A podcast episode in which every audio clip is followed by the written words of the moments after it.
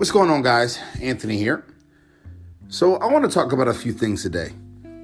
Uh, first, for starters, I've had a very long day here. Um, it's about 10:34 here on the East Coast, and uh, my day started around seven.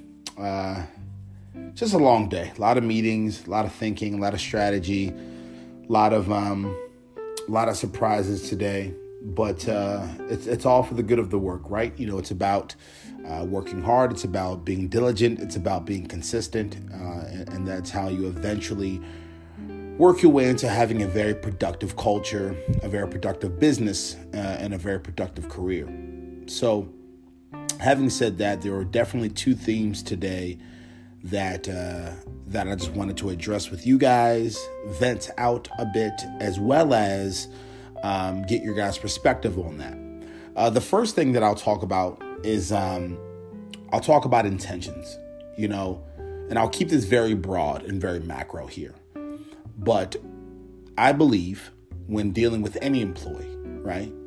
Um, I believe as a leader, it is important to understand the heart of that employee, understand the emotions of that employee, understand the where that employee comes from, right? Uh, their family, their backgrounds, their perspectives, their paradigms, you know, uh, you know, their financial situations, you know, their their family, um, their city. Like I, I believe that all of these small nuances play a factor when objectively and subjectively analyzing an employee, understanding an employee determining how to navigate leadership for that employee. And again, I'll keep things broad today, but I, I, just want all leaders that listen to this podcast to keep that in mind that if any employee makes a mistake or if any employee um, is trying to be assessed from around their performance, or if any employee is in a situation where the, the, the brand is trying to find different ways to motivate, to drive, to inspire, to to shift and to mold this employee to be what the brand needs. The best way to do that is to actually understand and care about their context, care about their purest intentions, utilize emotional intelligence, and do what I always say treat that employee like you would treat a brother, a sister, a father, a mother, a friend. I believe in this wholeheartedly. And I believe in this the most when I see an employee potentially make an objective mistake. I believe that analyzing and trusting and caring and understanding the pure, the good, the positive intentions of that person, while also understanding the objective things that may have happened and blending those two together when trying to determine how you're going to react to a particular situation is vital. I'm seeing way too many leaders just at a, at a very macro level, right? Um, throughout my entire career, if I'm really thinking back, um, whether it was my very first few jobs as you know as a buster at a restaurant or whether it was some of the managers i had with a few of my businesses or whether it was some of the managers that i was working with when i was advising and consulting i've seen too many situations where they are just looking at so much black and white objective decisions and actions of an employee and not understanding the emotions, not understanding the pure intentions of that employee, not understanding where that employee is coming from when they made that mistake or or, or when they made that positive decision. You know, because that's really where it comes into play, right? You know, I remember, you know, the way that I look at this, to be very honest with you guys, as I'm thinking about it, the way that I look at it is when um, when from a from a football context, right? So I played football. I was a uh, I was a fullback, a running back, as well as a linebacker. And if I blitzed the quarterback because I thought it was the right thing to do for the sake of the team, but the coach didn't call that play, the coach would rip my head off if I missed that tackle. But if I made that tackle, the coach would congratulate me. It's very similar to that, right? The coach would acknowledge that my intentions were for the good of the team in that moment of trying to get that blitz and actually make the tackle. But if I missed that tackle, and according to the objective black and white variables, since the coach didn't call that play, I would get my, my head ripped off. But what I need more leaders to understand is to always look at the intentions, always appreciate and care about the the good in people. It's important to do that. And that's the first tip that I just wanted to give today. You know, it's something that I have to remind myself of. You know, at the end of the day, I think as we as executives, right, as people leaders, I think we can get so wrapped up in the business aspect, we can forget about the human esque variables of the company, which is the employees, which is emotions, which is the the good in people. So that's the first tip that I'll give, and the, the first perspective I'll give. The second perspective I'll give is I, I want to talk about I want to talk about when an employee potentially checks out mentally.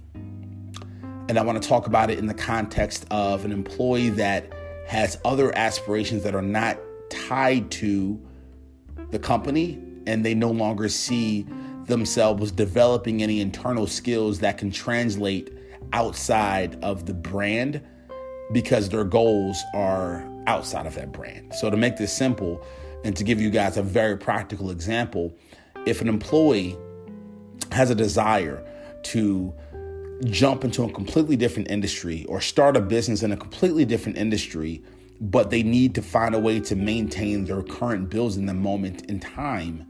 What can happen is they may start to check out in that nine to five because their mind is racing, their emotions are racing, their subconscious is being filled, their habits are being filled with the excitement of that potential entrepreneurial venture which at a subconscious and a natural level, and I can understand this, they may begin to check out, not consciously, but subconsciously, when it comes to mundane, everyday tasks of their overall role.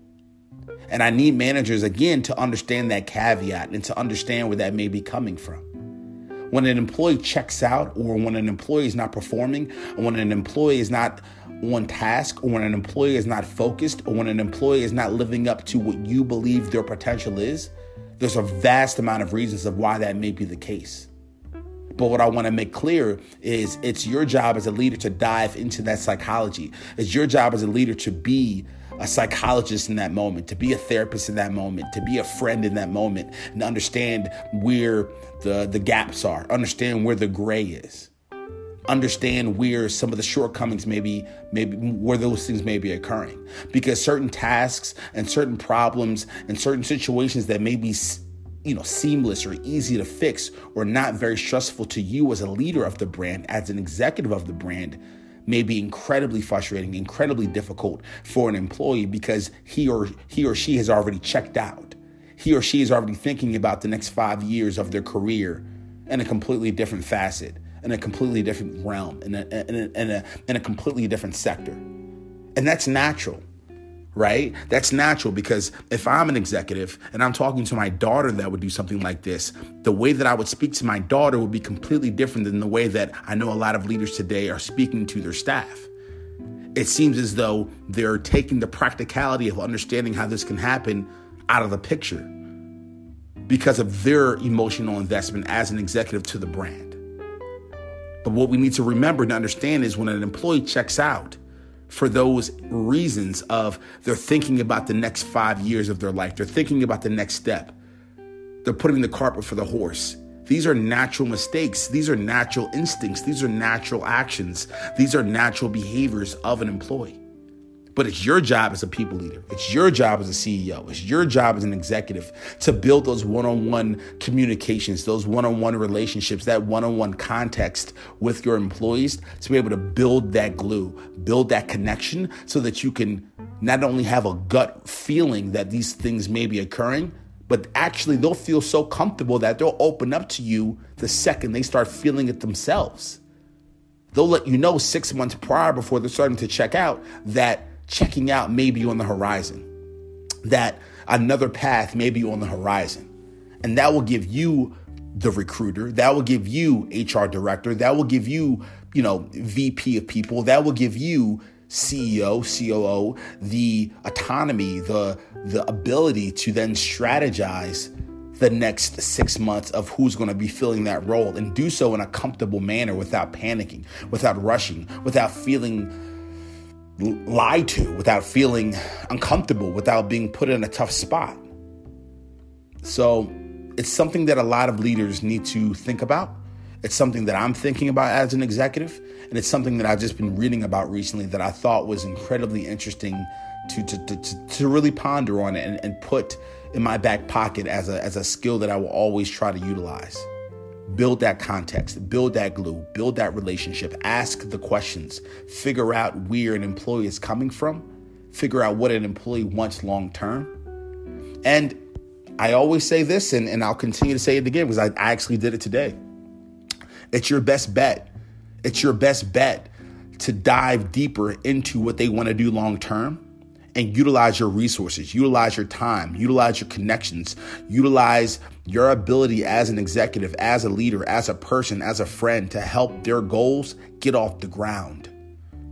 Because as you know, as an executive, as you know, as a person, as you know, as an adult, whatever goals they have are not just going to magically get off the ground. Thus, they're not going to be leaving your brand in the next 30 days. It may take six months for their goal to get off the ground. But within those six months, the respect, the rapport, the relationship, the glue, the connection, the love for you and the logo will increase dramatically. So when you go to them and say, I need you to help onboard the next person that's going to be taking your role, or I need you to help me craft and understand the scope and the flow of work with your particular role, or I need you to hang on just for another 30 days because we're just not there yet. Their reaction to that will be much more positive.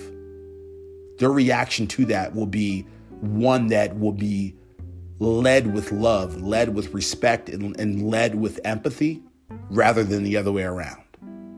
So, just some things to think about, just some themes that I know will help some leaders out there. And um, yeah, I think that's all for this evening. Thanks a lot.